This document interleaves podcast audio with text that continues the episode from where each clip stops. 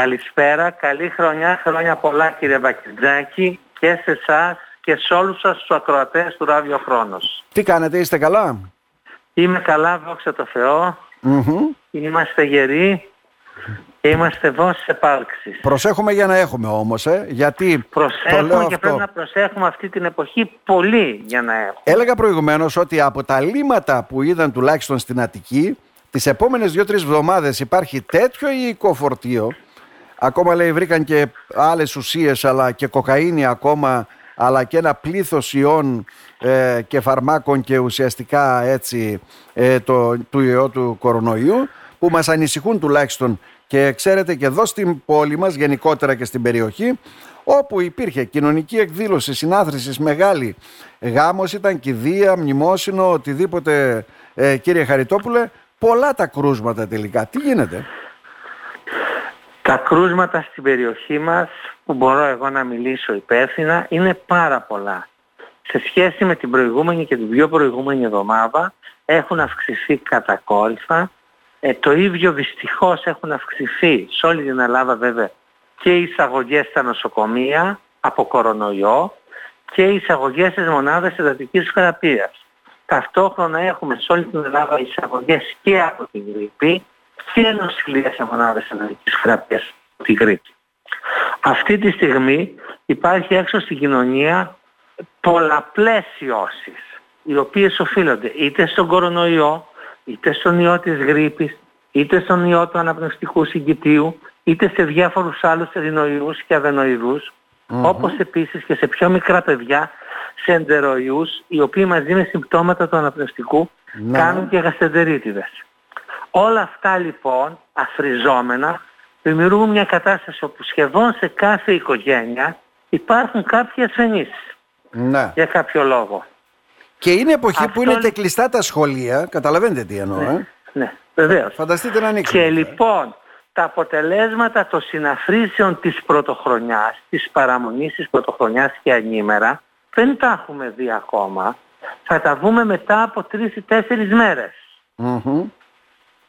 Άρα λοιπόν, περιμένουμε να κορυφωθούν τις επόμενες μέρες σε αυτές οι λοιμώξεις, ο αριθμός δηλαδή των ατόμων που πάσχουν από λοιμώξεις, με Ναι. αποτέλεσμα να έχουμε πάρα μα πάρα πολλούς ασθενείς και κατά συνέπεια και πολλές νοσηλίες και στο σύστημα υγείας. Εγώ αυτό που θέλω να πω είναι αυτό που είπαμε και στην προηγούμενη Μμμ. μαζί συνέντευξη που Ναι, κάναμε. την προηγούμενη κύριε εβδομάδα, Μπακετζάκη. ναι. Και χρειάστηκε να σε ξαναβγάλουμε γιατί ακριβώς βλέπουμε τι συμβαίνει. Ε. Λοιπόν, ο καθένας ας έχει μια ατομική ευθύνη. Ειδικά θέλω να απευθυνθώ στα νέα παιδιά, στους πιο νέους ανθρώπους, οι οποίοι αυτές τις μέρες έχουν τις διακοπές τους, ε, τις βλέπουν σαν μέρες διασκεύασης και πολύ σωστά θέλουν να διασκευάσουν, να βγουν, να συνανασταθούν με άλλους φίλους τους. Μμμ. Αν έχουν τα οποιαδήποτε συμπτώματα από το αναπνευστικό, ας αυτοπεριοριστούν. Ας μείνουν μέσα στο σπίτι τους.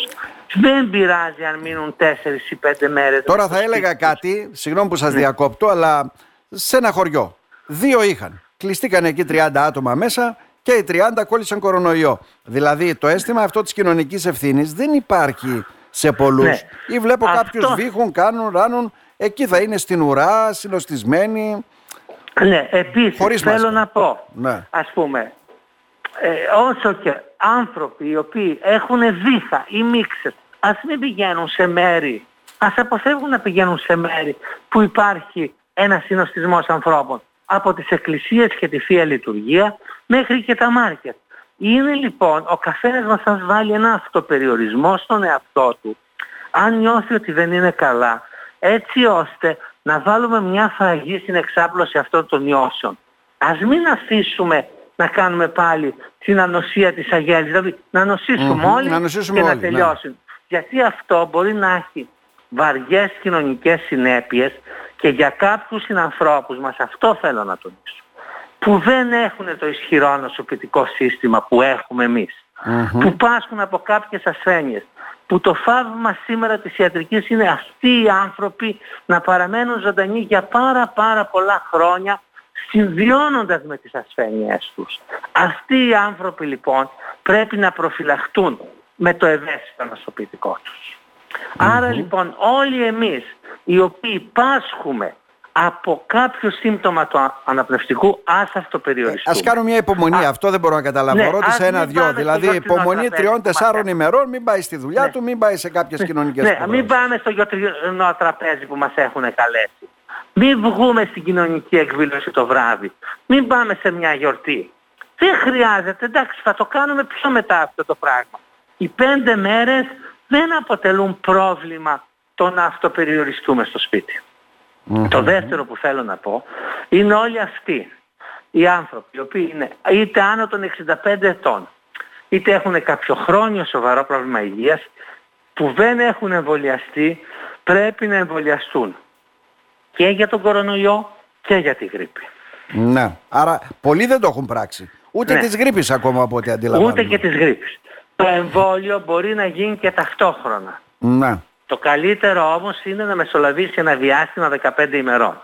Άρα λοιπόν, όσοι είναι καλά και δεν έχουν εμβολιαστεί, ας πέρσουν να εμβολιαστούν με ένα από τα δυο εμβόλια στην αρχή και μετά από ένα 15 ημερο από το δευτερο Γιατί έτσι μόνο θα δημιουργήσουμε ένα ισχυρό ανάχωμα ανοσοπροστασίας σε όλους τους συμπολίτες μας. Όσο πιο πολύ είμαστε εμβολιασμένοι, τόσο πιο ισχυρό γίνεται αυτό το ανάχωμα. Και το τρίτο πράγμα, πρέπει όλοι μας να ξαναδούμε όλα αυτά τα προφυλακτικά μέτρα στη βιώσιμη ζωή. Ε... Μάσκες σε χώρους συνοστισμού. Ναι. Ήδη ο έβγαλε χθες στην οδηγία ότι σε νοσοκομεία, ιατρία, φαρμακεία, μέσα μαζικής ναι. μεταφοράς, φαρμακεία πρέπει να σπάμε μάσκα. Άρα λοιπόν ας βούμε τις μάσκες στους χώρους και επίσης ας βούμε το πλήσιμο των χεριών, τον αερισμό των εφουσών που όπου υπάρχουν ε, χώροι εργασίας και τα λοιπά σχολεία ας αερίζονται οι αίθουσες και με αυτόν τον τρόπο να προσπαθήσουμε όλοι να περιορίσουμε την εξάπλωση ναι. ε, Βέβαια βλέπετε διάφορα δημοσιεύματα, κοινωνική δικτύωση μέσα και όλα αυτά. Πάνε να μας ξανακλείσουν, πάνε να μας δημιουργήσουν πρόβλημα. Ας τα αφήσουμε αυτά στην άκρη, έχουμε ανοσία. Εγώ θέλω να πω το εξής. Ακόμα αυτή τη στιγμή, ας σκεφτεί ο καθένας από εμάς. Ακόμα αυτή τη στιγμή υπάρχουν ανάβες ενταγικής θεραπείας και κλίνες νοσοκομείων οι οποίες μπορούν να νοσηλεύσουν ε, τα άτομα τα οποία Είχαμε θα αύξηση κρουσμάτων πολλών που νοσηλεύονται. Ναι. ναι. Αν φτάσουμε σε ένα οριακό σημείο, τι θα, τι γίνει. θα γίνει; Τι θα γίνει αν αύριο δεν έχουμε μονάδες εντατικής θεραπείας; Και κλίνες για να νοσηλεύσουμε αυτούς τους ανθρώπους. Αν βούμε να επαναλαμβάνονται σκηνές που τους έχουμε βρει πριν από δύο ή τρία χρόνια. Σήμερα ευτυχώς, και αυτό θέλω να τονίσω, έχουμε τα αντιϊκά φάρμακα, τα ναι. οποία προφυλάσσουν πάρα πολύ όλες αυτές και τις Και κάνουν δουλειά από ό,τι φαίνεται κύριε Χαριτόπουλε. Ναι, και κάνουν πολύ καλή δουλειά. Ε, γι' αυτό λοιπόν οποιοδήποτε ε, πάθει από κορονοϊό και ανήκει στις ευαίσθητες ομάδες, πολύ σύντομα μόλις το αντιληφθεί να επικοινωνήσει με το θεράποντα γιατρό του έτσι ώστε να συνταγογραφούν να συνταγογραφηθούν τα αντιϊκά φάρμακα για να γλιτώσουμε την οποιαδήποτε νοσηλεία σε νοσοκομείο ή σε μονάδα εντατικής θεραπείας. Είναι πολύ σημαντικό, αυτά τα φάρμακα έχουν γλιτώσει πάρα πολλούς ανθρώπους από το να νοσηλευτούν σε νοσοκομείο. Άρα λοιπόν αυτή είναι αυτή τη στιγμή το πιο σημαντικό όπλο που έχουμε στην καταπολέμηση του ιού και αυτό πρέπει να χρησιμοποιήσουμε. Μάλιστα.